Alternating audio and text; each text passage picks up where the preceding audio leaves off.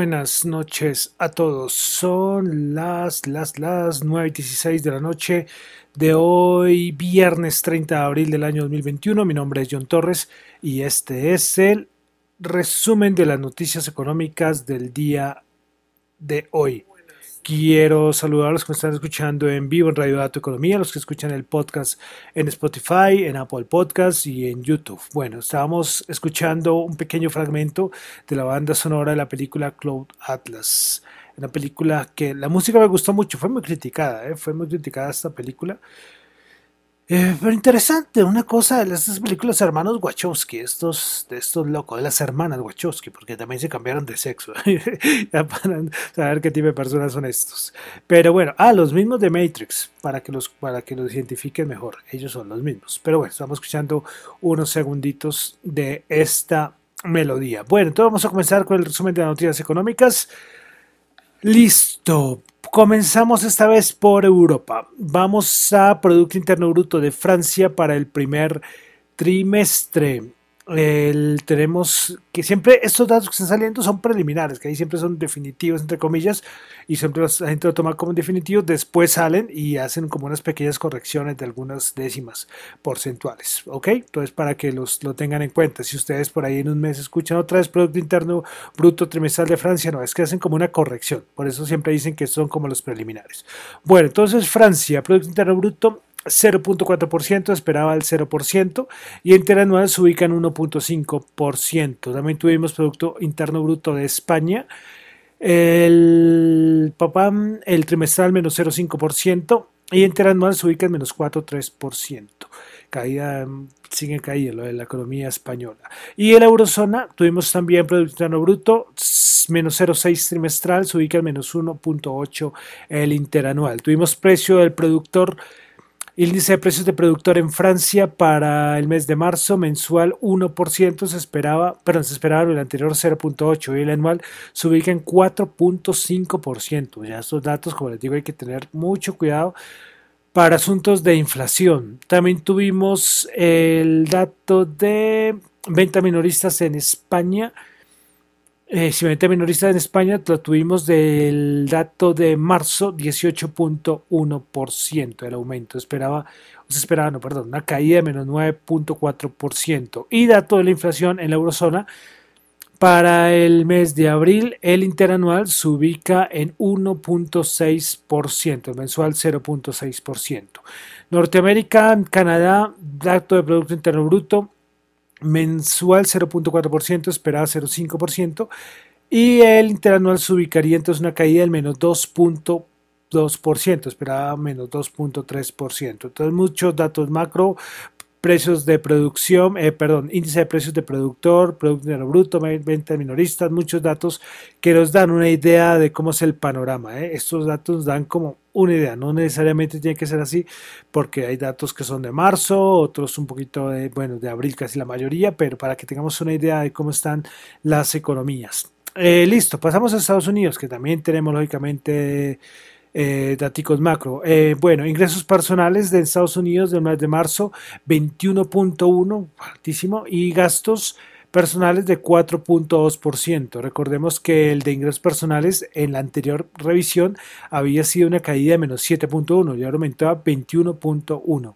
Tuvimos el índice de confianza consumidor de la Universidad de Michigan el se ubica en 88.3, esperaba 87.5, entre 86.5, también altísimas. Y bueno, miremos eh, un asunto de, de, cómo se puede ver la inflación por medio de la Universidad de Michigan de un año, 3.4 de 3.4 y de 5 a 10, 2.7%. Y siguiendo con el dato de inflación, y es que recuerden que la Reserva Federal no siempre mira el, el IPC, sino también mira el que les había dicho antes, alguna vez los meses anteriores, el PSE Core, que es un común deflactor, que es muy importante, lo se ubica en 1.8%, entonces es decir, es, se espera 1.8 y 1.8. Entonces, la Fed por el momento va ganando, va, se va saliendo con la suya, es decir, por ejemplo, inflación, inflación, los datos no muestran. Todo pareciera que sí, por todo lo que se habla, pero, pero inflación no se ve, no se ve y veremos cuando se presente a ver si en verdad es temporal. Bueno, hoy habló uno de mis favoritos, para decir que es el favorito, el, el revoltoso de Kaplan de la Fed de Dallas. Mire lo que dijo. Tres cositas. Primero, eh, que se debería empezar a hablar de subida de tasas de interior, se debería empezar a hablar de tasas de interés en el año 2022. Primero, primera joyita, ¿no? Segundo, que ve que hay unos excesos y desequilibrios muy marcados en los mercados, muy marcados en los mercados financieros, segundo.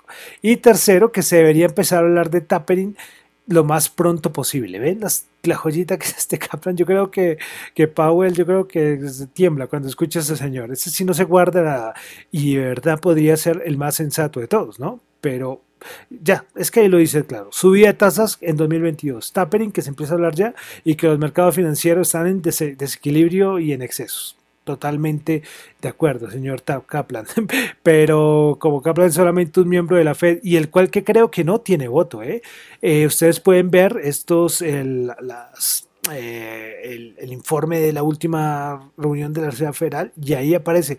En las votaciones no aparece Kaplan. Kaplan creo que no sé cuándo vuelve a tener voto. Entonces son comentarios que él dice, no tendrá voto, pero se hará escuchar y poner un poquito nerviosos a los mercados.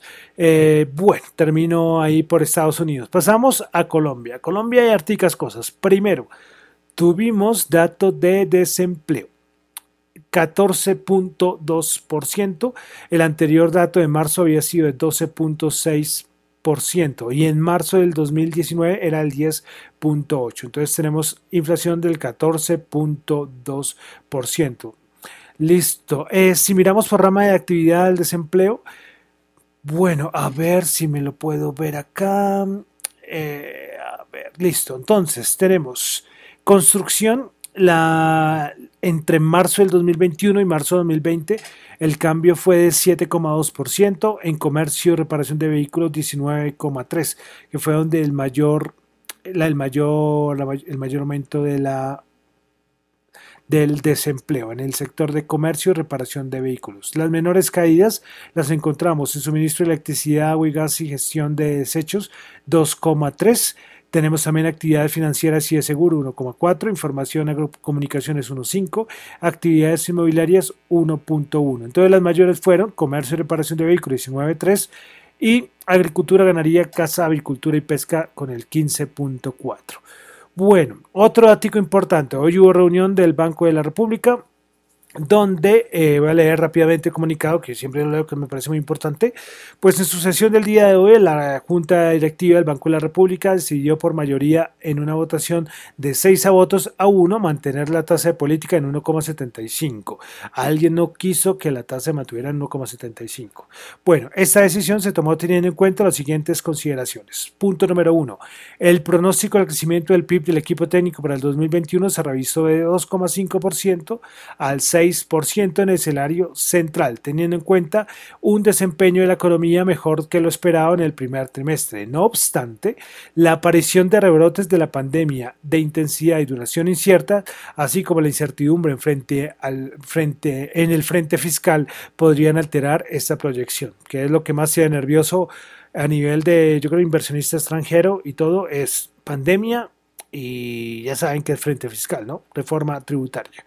Bueno, siguiente, segundo, perdón, eh, la inflación total al fin de marzo fue de 1,51 anual y la, y, y la inflación sin alimentos irreguladores, irregulados en, de 0,94. Creo que es el cansancio de la semana que no estoy leyendo bien. Bueno, el pronóstico de inflación del equipo técnico y las expectativas de inflación del mercado están en línea con una convergencia de la inflación a la meta del 3% en 2021 y 2022. Tercero, los datos revelados por el DANE muestran una tasa de desempleo de 14,2% en el total nacional en marzo y un nivel de pobreza monetaria de 42,5% en 2020. El elevado desempleo y el incremento de la pobreza son fenómenos que justifican una tasa de interés de política históricamente baja como la actual. Cuarto, aunque las condiciones financieras internacionales estarían tomándose menos favorables por cuenta de una política fiscal históricamente amplia en los Estados Unidos, continúan siendo holgadas. Ojo, que aún aunque acá lo colocan de cierta manera buenas, pese a lo de reforma tributaria. Y por último, de no lograrse un ajuste fiscal requerido, se podría comprometer el acceso y aumentar el costo de financiamiento público, lo cual limitaría el espacio de la política monetaria para seguir apoyando la recuperación de la actividad económica y el desempleo. Recuerden mi reflexión de anoche con lo que terminé sobre política, sobre política, sobre reforma tributaria. Yo les decía que es que si no hay si no se logra eh, una reforma tributaria, que ya lo vamos a hablar en un segundito, eh, pues habría problemas. Yo que les dije, pues porque el financiamiento, el financiamiento se complicaría y aumentarían a mayores tasas. Esos son los asuntos de la reforma tributaria, la importancia, la importancia en todo sentido. Ya les comenté en el, eh, al final en mi comentario cómo todos, todo se une, ¿no? Todo se une. No es solamente decir, no, no hay reforma tributaria, la vamos a dejar para yo no sé cuánto, porque las implicaciones que tiene esto son importantes, ¿eh? Son importantes.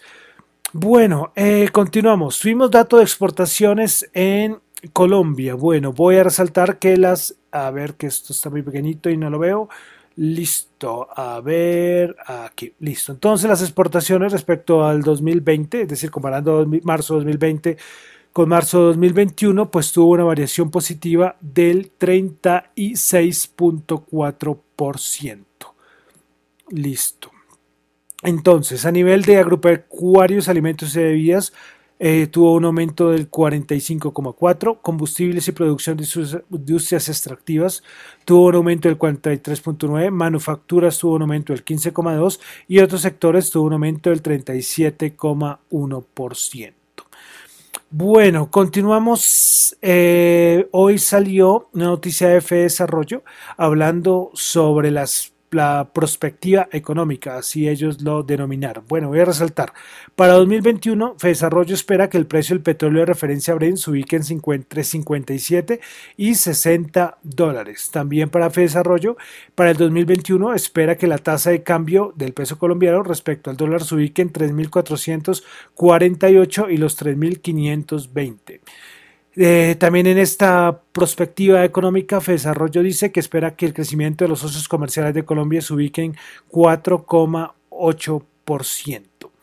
Bueno, también Desarrollo aclara que con la recuperación económica, eh, Desarrollo espera que el Producto Interno Bruto de Colombia crezca 4,8% en el año 2021. Y finalmente, eh, Luego de registrar un deterioro en enero de 2021, la actividad económica mejoraría en el mes de febrero.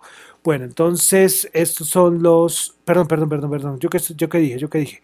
Eh, eh, bueno, no, no, olvídense, no, que es que cometí un error en el último.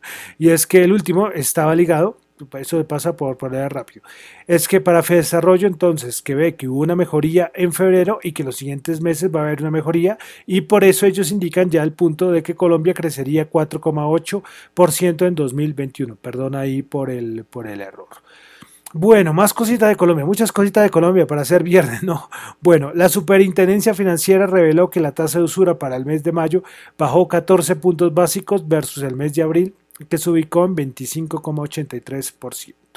Listo, y finalmente, la noticia creo que más importante, y es que hace nada, unas, una hora, menos de una hora, pues el presidente Iván Duque dijo que pidió al Ministerio de Hacienda que por favor vuelva a redactar toda la propuesta de reforma tributaria y que se apliquen cambios en todo el proyecto de ley, especialmente en cambios del IVA y unas cosas que verdad no tendrían que estar ahí. Eh, también la declaración de renta, bueno, un montón de cosas. Eh, yo ayer lo dije, esta reforma tributaria no es para nada, esa propuesta no es para nada perfecta, tiene cosas malas, es muy ambiciosa y al ser muy ambiciosa, eh, tiene que, que la recaudación tiene que ser mayor. Y yo creo que el presidente Duque, yo creo que, no sé, no sé, bueno, me parece bien. Yo creo que le da gusto a todos los que estaban diciendo, su parte política, a todos los que estaban diciendo que que tenía que retirarse. Bueno, bueno, ya debería presidente Duque decir, bueno, ya, ya me, me malabo las manos que salga una reforma tributaria que no va a ser tan ambiciosa y que, los, que el próximo gobierno ya haga lo, lo, que tendría que hacer, que ellos establezcan su propia reforma tributaria. Esto, este aspecto político ya creo que es muy cansón, yo creo que eso no se va a resolver, los desórdenes siguen por todo lado, mucha gente sigue hablando de la reforma tributaria, eh, que por eso vamos a saquear, bueno, unas cosas de verdad absurdas. Y bueno, lo que me preocupa, y no voy a hablar de política, pero tengo que hablarlo al menos, eh, lo que dijo un candidato presidencial de cierto partido humanista por ahí que hay, eh, las, lo que dijo hoy es una cosa espantosa. Su propuesta de que no, vamos a hacer un montón de, vamos a contratar un montón de personas, que el gobierno va a contratar un montón de personas, que va a ver emisión, bueno, unas barbaridades en mi concepto de, de lo que me enseñaron de economía. No, no fui el mejor para que eso sí lo admito, pero lo que está diciendo este señor a nivel económico es una barbaridad. Pero bueno. Eh, doy mi comentario a nivel económico. Ya después, si lo eligen, lo que pase después del país, ya tenemos que asumir las consecuencias. Pero lo que quiero decir entonces, veremos a ver cuáles serán los cambios que va a hacer el Ministerio de Hacienda de la nueva propuesta de reforma tributaria. Pero yo les repito, lo dije ayer y lo acabo de decir el, el boletín que hoy sacó el Banco de la República si no se logra, si no se obtiene una reforma tributaria, vamos a asumir las consecuencias. Después, cuando el dólar se dispare, cuando un montón de datos macros no sean tan positivos, nos vamos a quejar y van a salir otra vez todos a alegar y a discutir, pero bueno, ahí están las cosas. Lograr el punto de equilibrio en asuntos económicos es imposible, ¿eh? es imposible. Esto matemáticamente también es imposible. Y, pero bueno, ahí está. Entonces yo creo que ya continúo, continúo. Listo, pasamos a los mercados. De mercados tuvimos eh, estados financieros. ExxonMobil. Tuvimos ExxonMobil, ExxonMobil. Eh, bueno, ganancias. No sé qué pasó acá con ExxonMobil. Bueno, sí, ganancias de 1,42 millones, esperaba 970 millones, pero es que son ganancias, me pareció raro. No, no tengo como ingresos, pero bueno. Eh, listo. De, de noticias, voy a resaltar solo una que es en Colombia, Justo y Bueno manifestó que para proteger a sus colaboradores directos e indirectos, a sus proveedores y aliados, presentará solicitud para entrar en proceso de reorganización debido a la difícil situación que está atravesando a causa de la pandemia. A mí no sé por qué me, me parte el alma esta noticia, de verdad me parte el alma. Hoy, Hoy también mm, un familiar cogió, tuvo que salir y, que es desolador, es desolador, es desolador, me, me parte el alma y, yo viendo también todo lo que, lo que veo de saqueos, esto es un, esto de verdad yo creo que, que mentalmente es muy duro para todos, para todos. Dios mío, eh, si ustedes tienen, tienen alguna creencia católica cristiana, espero que agradezcan si tienen un plato de comida, si tienen sus tres platos de comida, si tienen un techo, si tienen una cierta estabilidad, menos económica, agradecer, agradecer, agradecer. Y yo lo que siempre he dicho es ayudar, ayudar. Recuerden que la economía es un constante flujo de transacciones y cuando se interrumpen, la cierta parte de la población la pasa muy mal. Y eso es lo que está pasando. Sí, y es triste, es triste. Hoy me contaron también una historia que oh, se, se, me, se me infla el pecho, ¿verdad? Eh, me dan ganas de llorar aquí porque es, es, es muy difícil, es muy difícil. Y, y, de verdad que esto no tiene pinta que se vaya a resolver pronto. Esto con todos estos conflictos. ¿Y cuál es el gran problema? Que tenemos elecciones el otro año. Eso para mí es tremendo. Y cuando hay un aspecto político que distorsiona, que distorsiona todo, eh, ya es muy duro, ya es muy duro. Entonces se juntan un montón de cosas y claro que la población salga a, marchar y todo, sí, pero cuando se junta el hambre, cuando se junta la violencia, el rencor, la inconformidad, eh, es lo que estamos viviendo actualmente. Entonces es muy difícil. Y bueno, justo y bueno, otra empresa que muchos ya la conocen, pues imagínense, entra ya proceso de reorganización, proceso de reorganización. Listo. Oh, es que no, aunque ustedes no lo crean, soy sensible, hombre, soy sensible. Mercados. ¿Qué pasó con los mercados? Eh, bueno, terminamos con los mercados un poco, bueno, no nervioso. Tuvo más subidas creo que en la semana. Estados Unidos está en otro cuento. ¿eh? Yo nombro solamente Bolsa de Valores de Colombia y, e índices de Estados Unidos pero Estados Unidos está en otra cosa. Ya muchos decían, miren los estados financieros tan increíbles, ¿por qué la bolsa no sube más? Hombre, la, bolsa no sube más. Es que la bolsa de Estados Unidos ha subido muchísimo, ya tienen descontado todo. Es que, ¿qué más piden? Y todavía puede seguir subiendo, claro está, pero que no, ¿por qué no sube más? Oh, de verdad que es increíble. Bueno, pasemos, no voy a nombrar nada ya, hoy es viernes y no quiero que se alargue mucho como ayer. Bueno, Nasdaq 100, principales ganadoras del día. Bueno, primero que todo, bajó 109 puntos, menos 0,7%, 13.860. Principales ganadoras hoy en el Nasdaq 100, Tesla 4,7%, Seagen 3,2% y Vertex 2,9%. Principales perdedoras tuvimos a Dexcom menos 8,4%, Skyworth menos 8,3% y NXP NXP Semiconductors menos 4,1%. Vamos ahora con el SP500 que bajó 30 puntos, menos 0,7, 4.181 puntos. Principales ganadoras del día.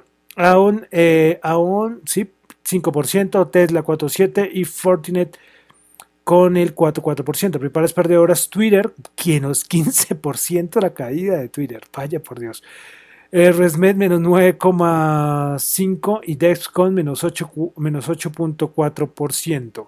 Vamos ahora con el Dow Jones. El Dow Jones el día de hoy bajó 185 puntos, menos 0,5%. 33.874. Principales ganadoras del día: Meranco 1.1, Verizon, Verizon 8.08 y Walgreens Boots 0.6%. Principales perdedoras: Chevron menos 3.5%, ExxonMobil menos 2.8 y Dow Inc. menos 2.4%. Bolsa de Valores de Colombia. Bolsa de Valores de Colombia, el Colca bajó 27 punticos, menos 2.1%, 1250. Con todo lo que está pasando, ¿qué más le puede pedir, no? Sí, y también estaba eh, resultados. Hoy reportó Nutresa. Bueno, Cemex bajó menos 4,8%, Nutresa menos 4,7%, Ecopetrol menos 4,3%. Principales ganadoras del día, Credifamilia 7.1, Éxito menos eh, ganadoras, John. Éxito 1.4% y la empresa de teléfonos de Bogotá 1.4%. Con todo lo que está pasando, con todo lo que está pasando, esto afecta, esto, esto, esto afecta, ¿eh? esto afecta ya les dije ayer, ¿no? los inversionistas extranjeros, todo lo que está pasando no es que sea la mejor señal del mundo, ¿no? Listo, petróleo, WTI 63.4 bajó 1.4, interesante esa bajada, ¿no? Brent 66.6 bajó 1.4, el oro 1768 bajó 4, mm, Bitcoin 57.113 subió 3.371, esta subida sí me cogió a mí, no la esperaba, ¿eh? Yo lo esperaba que, o sea, esperaba que tuviera una resistencia en 55 mil. Si la superaba, yo lo vería ya el máximo histórico. Pero bueno, hoy, me, hoy cuando miré no sé a qué horas, dije, uy, 57 mil. Y en este momento ya está por los 58.